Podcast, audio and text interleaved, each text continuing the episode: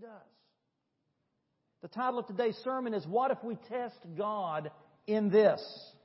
And it comes from Malachi 3.10, which is probably the only verse in Malachi that most people even really know. So let's at least start there. So Malachi 3.10 says, Bring the whole tithe into the storehouse that there may be food in my house. Test me in this, says the Lord Almighty, and see if I will not throw open the floodgates of heaven and pour out so much blessing that you will not have room enough for it. But there is so much more to Malachi than just that one verse. See, the people of God had gone back to their old ways. They were in sin. They were rebelling against the Lord. And the theme of Malachi is the people's lack of stewardship. But not just stewardship of their money. They were failing in their stewardship of kingdom opportunities. Priests were making up their own rules instead of teaching people the laws of God. The people were not being good stewards of their relationships. Husbands were being unfaithful to their wives, and the people were, were exploiting the poor instead of helping them. And they were failing in their financial stewardship and in their worship through offerings. Some were completely skipping the tithe altogether. And others, when they would bring their offerings and their sacrifices, they were bringing the sick and the defective instead of bringing the best. So let's go back a few verses and begin again. Malachi 3, verse 6. I, the Lord, do not change. So you, O descendants of Jacob, are not destroyed. Ever since the time of your forefathers, you have turned away from my decrees and have not kept them.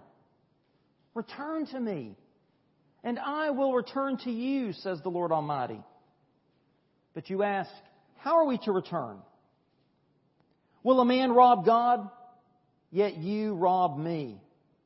But you ask, How do we rob you? In tithes and offerings. You are under a curse, the whole, whole nation of you, because you are robbing me. Bring the whole tithe into the storehouse that there may be food in my house. Test me in this, says the Lord Almighty and see if I will not throw open the floodgates of heaven and pour out so much blessing that you will not have room enough for it. I will prevent pests from devouring your crops, and the vines in your fields will not cast their fruit, says the Lord Almighty. Then all the nations will call you blessed, for yours will be a delightful land, says the Lord Almighty. Now in verse 7, God calls the people to repent. That's what return to me means. To repent means to turn from something back to the one that you were supposed to be worshiping and serving and following. But God doesn't call them to repent just in word. He doesn't call them just to feel bad about what they've done. He wants concrete action. So what is it they are to repent of? What are they turning away from? We see it in verse 8. From robbing God. They're to return to the Lord. They're to repent of robbing God. So what does that repentance look like? Well, if I'm robbing God and I repent of it, that means I stop robbing God, right? It means that I give to God what is rightfully His, correct? And what is it that is rightfully God's in this passage? It's the tithe. The tithe. Of all the charges God has brought against His people, it's interesting that God right here points to the tithe as the sign of repentance. I, I told you all the ways in which Israel was rebelling against God. Husbands unfaithful to their wives. I mean, just, just priests making up rules. But it's the tithe that God emphasizes here. Why is that? What is so significant about the tithe? Well, first I want to explain to you what the tithe is not. Okay, first of all, the tithe is not a tax. Right? It's not, it's not dues. It's not something that's being levied against people. The tithe also is not leftovers.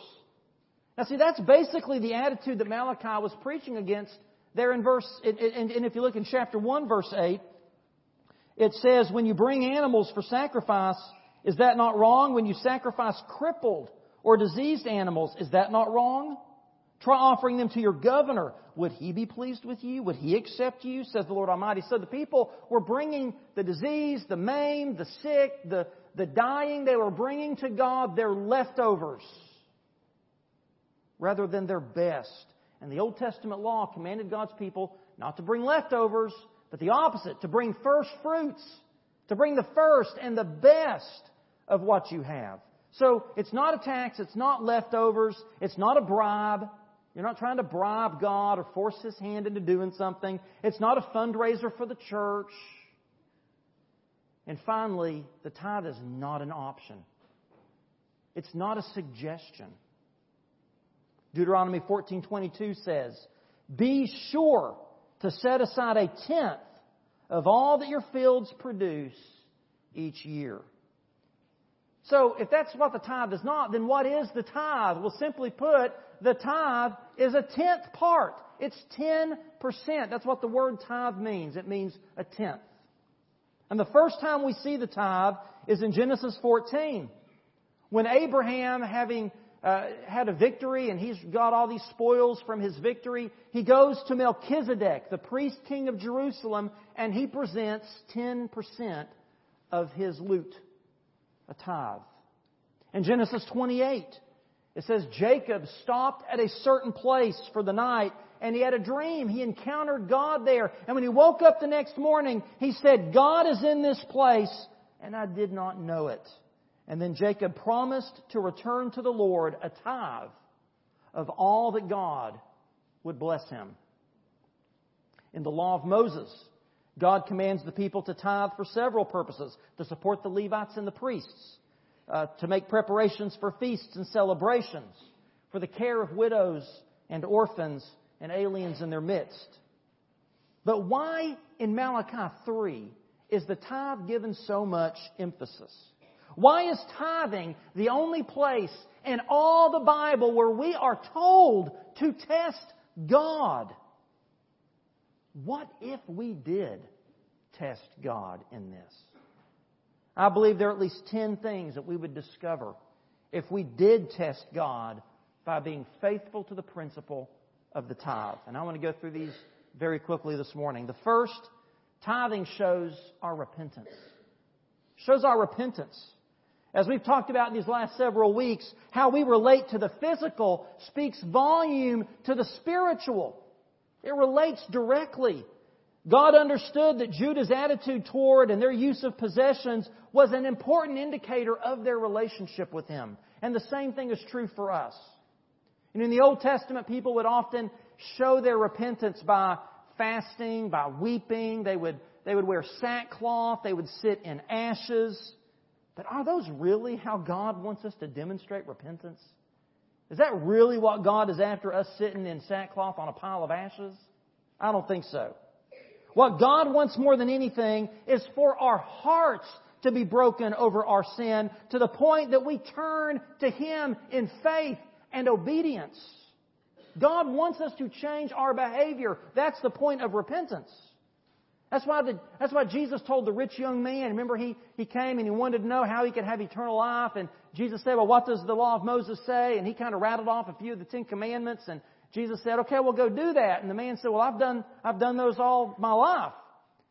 And Jesus, it says that Jesus loved the man. He loved his, his sincerity. He loved his spiritual zeal. And Jesus said, well, there's one more thing you need to do. Sell all your possessions, give it to the poor, and follow me. The reason Jesus said that to that man is he looked into that man's heart and he saw that that man's problem was he was serving money rather than God. His treasures were on earth, not in heaven. Jesus needed him to repent of that attitude. As 21st century Americans, we are among the most wealthy and advantaged people to ever live on the face of the earth.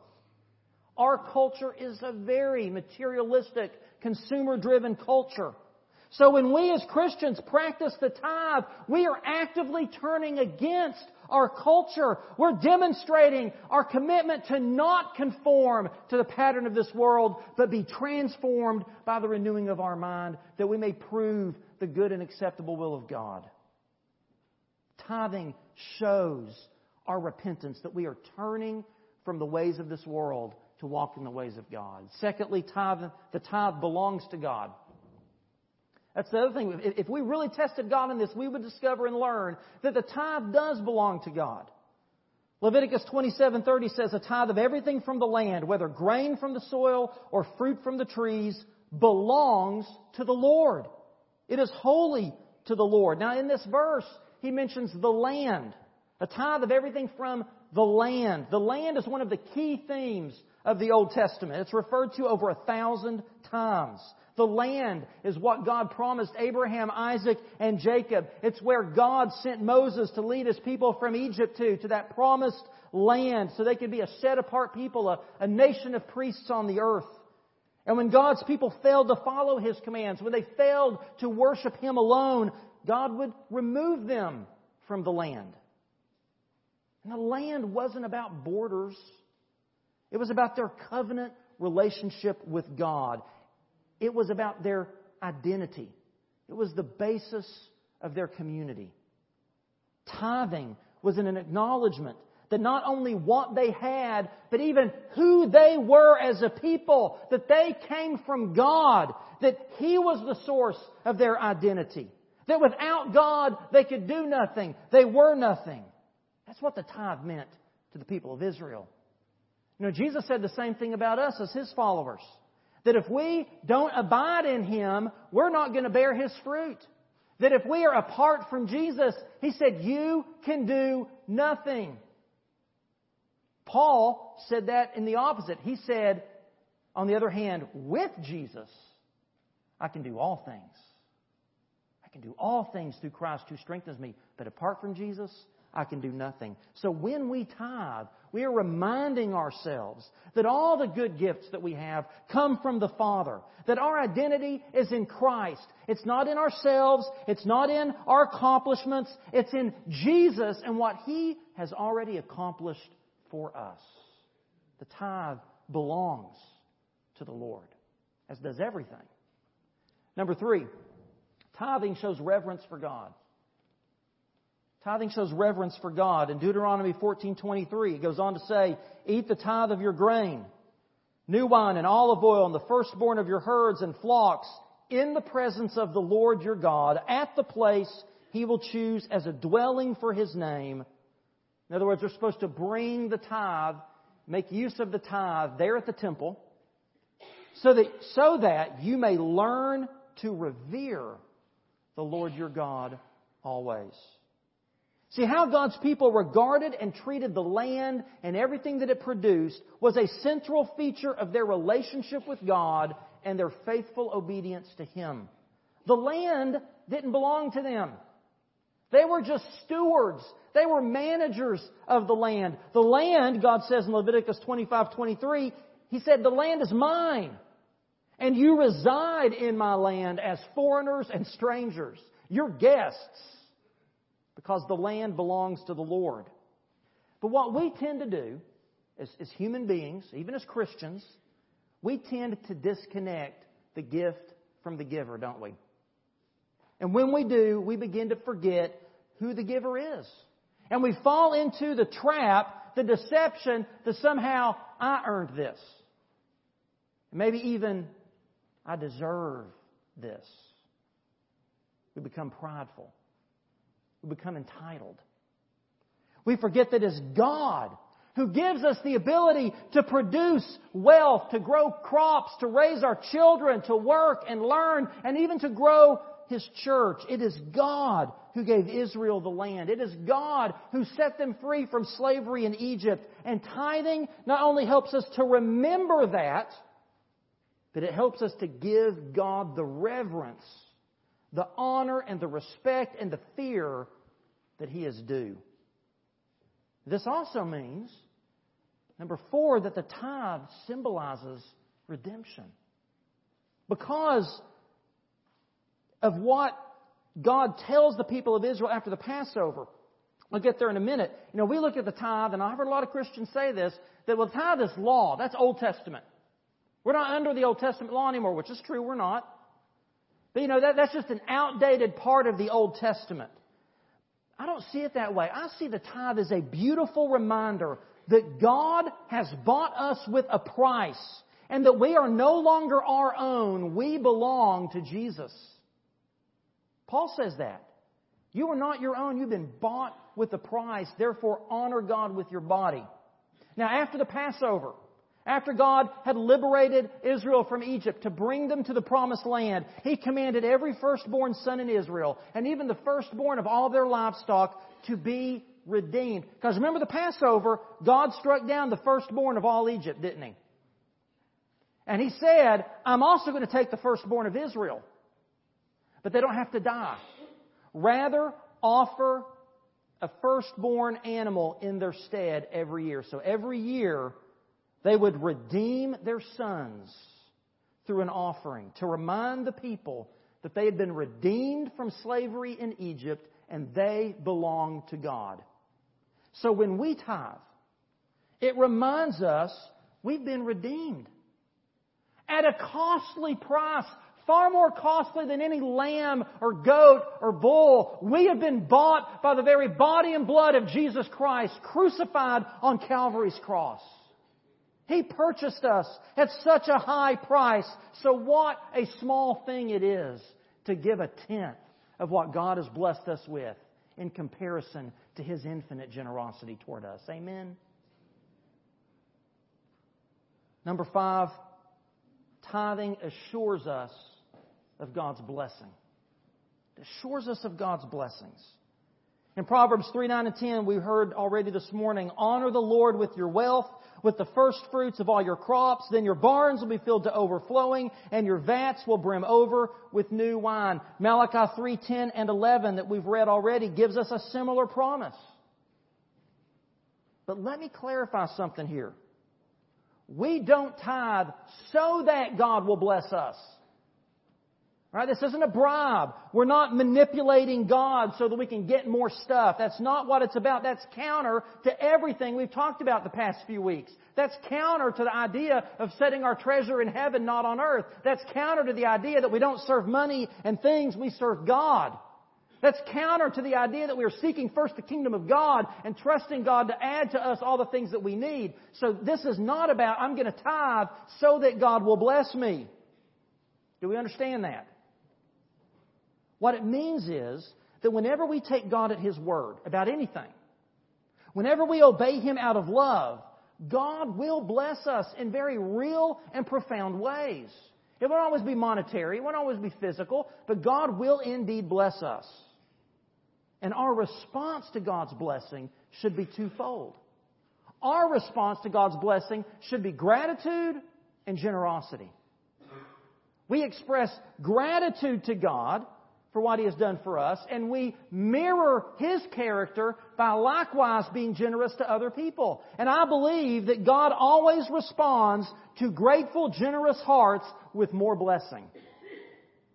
I believe He does. Remember God's promise, remember Jacob's promise to God in Genesis 28.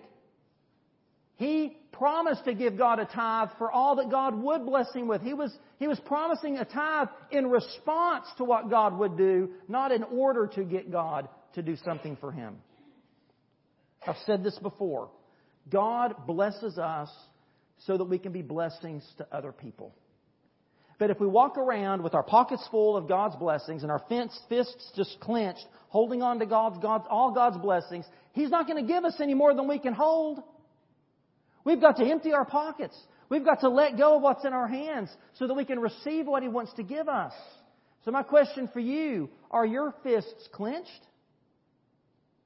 in greed or are your hands open in generosity? Are you a storage building or a distribution center? God wants you to be a distribution center. Number six, tithing reveals our faith. You see, our level of generosity reveals the depth of our faith in Jesus' promise in Matthew 6.33 that we talked about the other week. He said, seek first His kingdom, His righteousness, and all these things will be given to you as well. So we demonstrate our trust in God that He will give to us our needs through the tithe. We demonstrate that we are relying on Him to give us this day our daily bread. That our faith our hope, our security isn't in our ability to produce wealth, but in God's generosity to us. This is one reason why God commanded the Jewish people to observe the Sabbath and the year of Jubilee. It's why He demanded offerings and sacrifices and tithes. It's not that God needs any of that. Does God need your money? No, He owns the, th- the cattle on a thousand hills. The earth is the Lord's and everything in it. It's not that He needs it, it's that we need it. We need to give. We need that reminder that all that I am, all that I have is a gift from God. I need to give to remind me, to stretch my faith, to believe that God is faithful to His promises. Tithing strengthens our faith as we remember with gratitude that everything we have, every good and perfect gift comes from above. That's why we tithe. It reveals, it strengthens our faith. Number seven, tithing confirms God's Word. Malachi 3.10, again, it's the only place in all the Bible where we're told to test God. Everywhere else we're told not to test God. So why is that? Well, when we put our faith in God, when we faithfully tithe, we confirm what God's Word says. That God is faithful to us first. Again, tithing is a response. It's a response to the faithfulness that God has already shown us that while we were sinners, while we were the enemies of God, Jesus died for us. Who dies for their enemies? Christ died so that we could go from being enemies to being children of God. God was faithful to us first. He was faithful to send His Son. And when we are faithful in tithing to God, what God is saying when He says, Test me in this, what He's saying is if you're faithful to tithe, if you're faithful to put your money where your mouth is, where the rubber meets the road, you're to really trust in me, I'm going to continue to prove my faithfulness to you. I will just keep on proving to you that I'm faithful, that I'm a God who gives. I'm a shepherd who provides. I will give you green pastures to rest in. I will lead you beside quiet waters. I will restore your soul, and I will anoint you with oil till your cup overflows. That's what God is saying. Number eight, I told you we are going to go through these pretty quick. Number eight, tithing finances the church's work. Here in Malachi 3.10, when he says to bring the whole tithe into the storehouse so that there may be food in my house, he's literally referring to the food that was brought to the temple or to the tabernacle as worship. And then the priests and the Levites would use that food. That's how they would eat. That, that's where their sustenance came from. Because if you remember when God partitioned out the promised land and he gave pieces of the promised land to every tribe of Israel, the Levites got no land. Because the Levites were to be the priests. They were to be the ones to serve in the temple and in the tabernacle. And so God gave them some cities. He sprinkled them throughout the territory so they could minister to the people on God's behalf. So the way that the Levites could have a living, the way that they could survive, it would be through the people bringing tithes to help support them and the work of the temple. Now today, the local church is what God has chosen to work through in this world. And so when we give our tithe, it supports the church the church's mission, the church's purpose. And so that means when God's people don't tithe, if the church is the way in which God has chosen to work in the world, when God's people don't tithe, we are actively hindering God's work in the world. Because God has chosen to work through His people.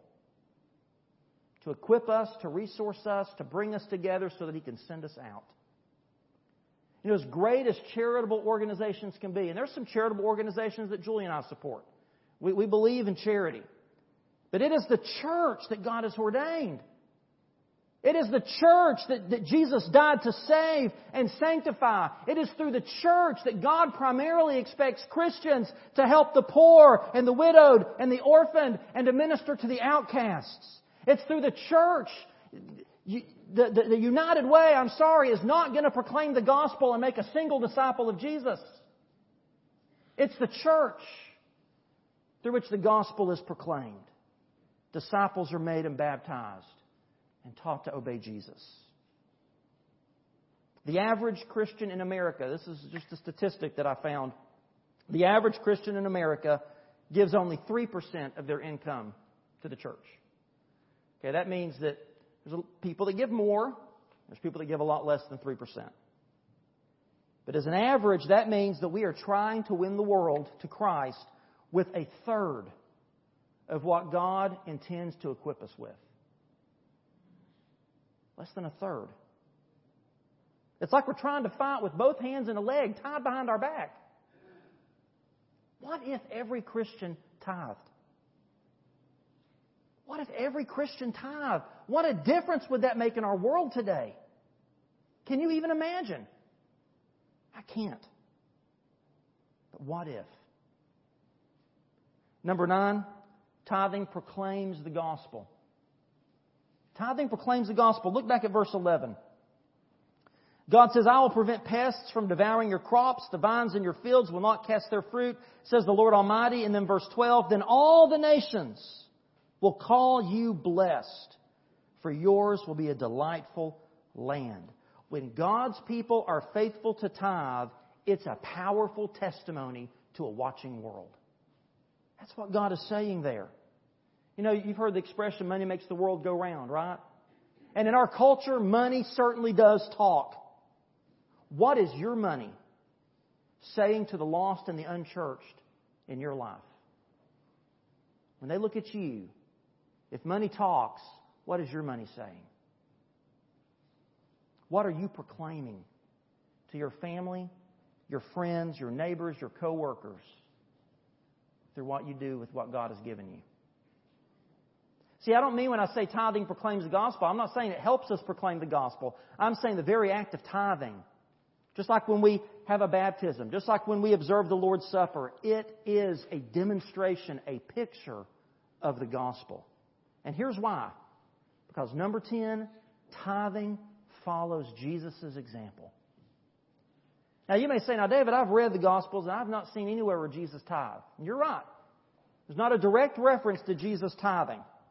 But it's telling that of all the many accusations the Pharisees tried to drum up against Jesus, never once did they accuse Jesus of not tithing. If he didn't, then that would be an easy accusation to lob against him. Never once did the Pharisees accuse Jesus of not tithing. Not paying his taxes? Yes. They accused Jesus of not paying his taxes. Remember he had to send Peter to go get a fish with the coin in its mouth so they could pay their taxes? But never once did they accuse Jesus of not tithing. And when Jesus confronts the hypocritical practices of the Pharisees, we heard in our New Testament reading, Jesus said, Woe to you Pharisees, because you give God a tenth of your mint, rue, and all other kinds of garden herbs. In other words, he's saying, alright, so yeah, you tithe, you're tithing off, off your herb garden, which is pretty measly really. You're tithing off your herb garden, but you neglect justice and the love of God. But listen to what Jesus says there at the end of this verse. He says, you should have practiced the latter, the justice, the love of God without leaving the former undone. See, Jesus is not invalidating the tithe. He's making it clear that the tithe is still expected. But at the same time, he says it doesn't take the place of justice toward their fellow man and their love for God. Again, this reminds me of what God says to the prophet Malachi. Look back in your Bible at Malachi chapter 2, verses 11 through 14. Judah has broken faith a detestable thing has been committed in Israel and in Jerusalem. Judah has desecrated the sanctuary the Lord loves by marrying the daughter of a foreign god. As for the man who does this, whoever he may be, may the Lord cut him off from the tents of Jacob, even though he brings offerings to the Lord Almighty. Another thing you do, you flood the Lord's altars with tears.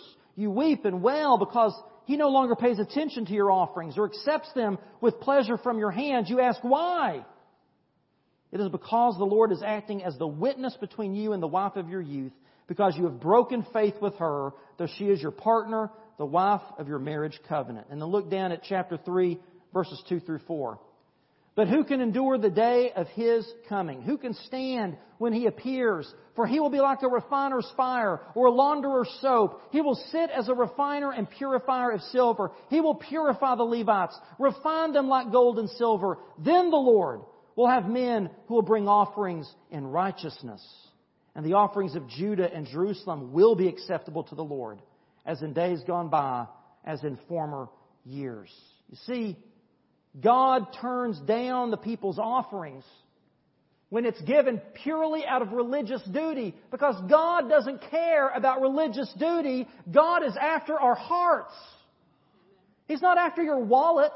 He's after your heart. We want to always boil things down to the bottom line. Money and duty. We want to know what's required of me. What do I have to do? And how much will it cost me? But that's not what God's after. He doesn't want just mindless religious duty. He's not after our money. He's after all of me. He doesn't just stop at my wallet. He wants me from my feet to the top of my head. He wants my heart, my soul, my mind, my strength. He wants all of me. The Jews were offering God religion, but what God wanted was relationship. They tried to ease their guilty conscience and buy God's blessing through their tithes and offerings. But God wants a relationship with us. And He wants us to treat each other with the same kind of love that He has for us. I read a quote that said, Stewardship is not a classroom exercise in percentages. It's a homework assignment in total living. See, for the Christian, the tithe is just the beginning. It's the bare minimum of a lifestyle of financial stewardship because the tithe already belongs to God, doesn't it? Which is why Malachi says to bring the tithe into the storehouse. We don't give it to God, it's already God's. We just bring it to Him. Tithing is the beginning. It's the starting point for us.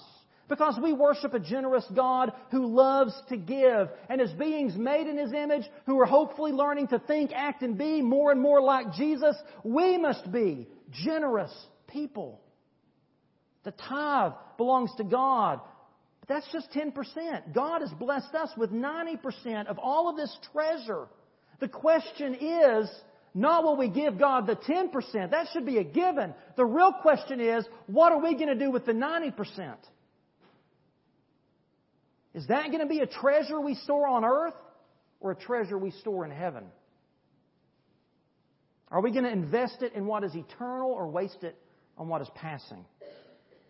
The challenge for us today is certainly obedience to bringing God's tithe into the storehouse. Yes, but beyond that, it's for us to live a life of generosity, sharing from our abundance as God leads. Let's take every opportunity to give and to share our resources because guess what? You can't outgive God. Author Randy Alcorn wrote this. He said, God's grace is like the lightning, and our giving is the thunder. And just like thunder follows lightning, giving follows grace. It's possible to give without a deep understanding of God's grace. It's impossible to have a deep understanding of grace and not give. Let me read that last bit again. It's possible to give without a deep understanding of God's grace. It's impossible to have a deep understanding of God's grace and not give.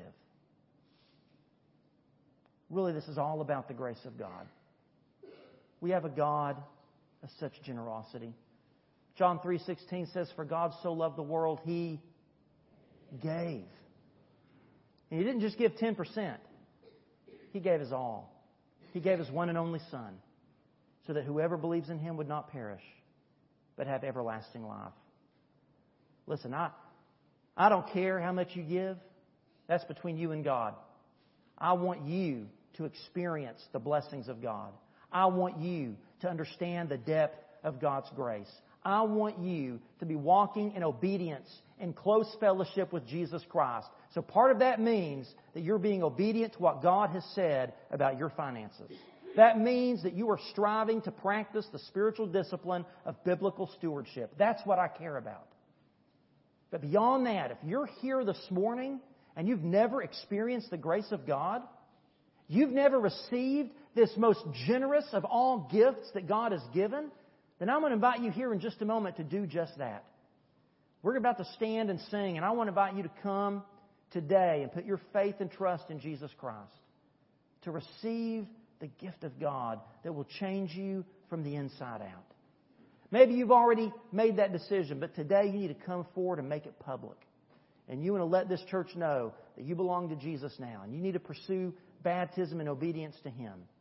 Maybe you've already been baptized, already saved, but you know this is where God wants you to worship, and you need to come and join this church and move your membership. And maybe, just maybe, the Spirit of God has revealed to your heart that you need to trust Him more. You need to be more obedient and faithful when it comes to your treasures. And I pray that you, like the people in Malachi's day, will turn from robbing God and turn to trusting Him. Would you stand and pray with me? Father, we are thankful that you are a God who gives. You are God of infinite generosity. We can't even begin to imagine the generous nature of your heart, that the height, the width, the depth, the length of your love is beyond our comprehension. But I pray, Father, that you would give us enough of a glimpse of that today.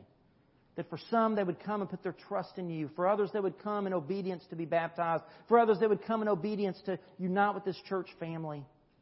And for all of us, God, it would lead us to examine our hearts, to test and see whether we're really willing to deny ourselves, take up our cross daily, and follow Jesus, even when it comes to what we do with our money, and with our time, and with our treasures, and with our talents. May we be good and faithful stewards of all the blessings with which you have blessed us. In the name of Christ we pray. Amen.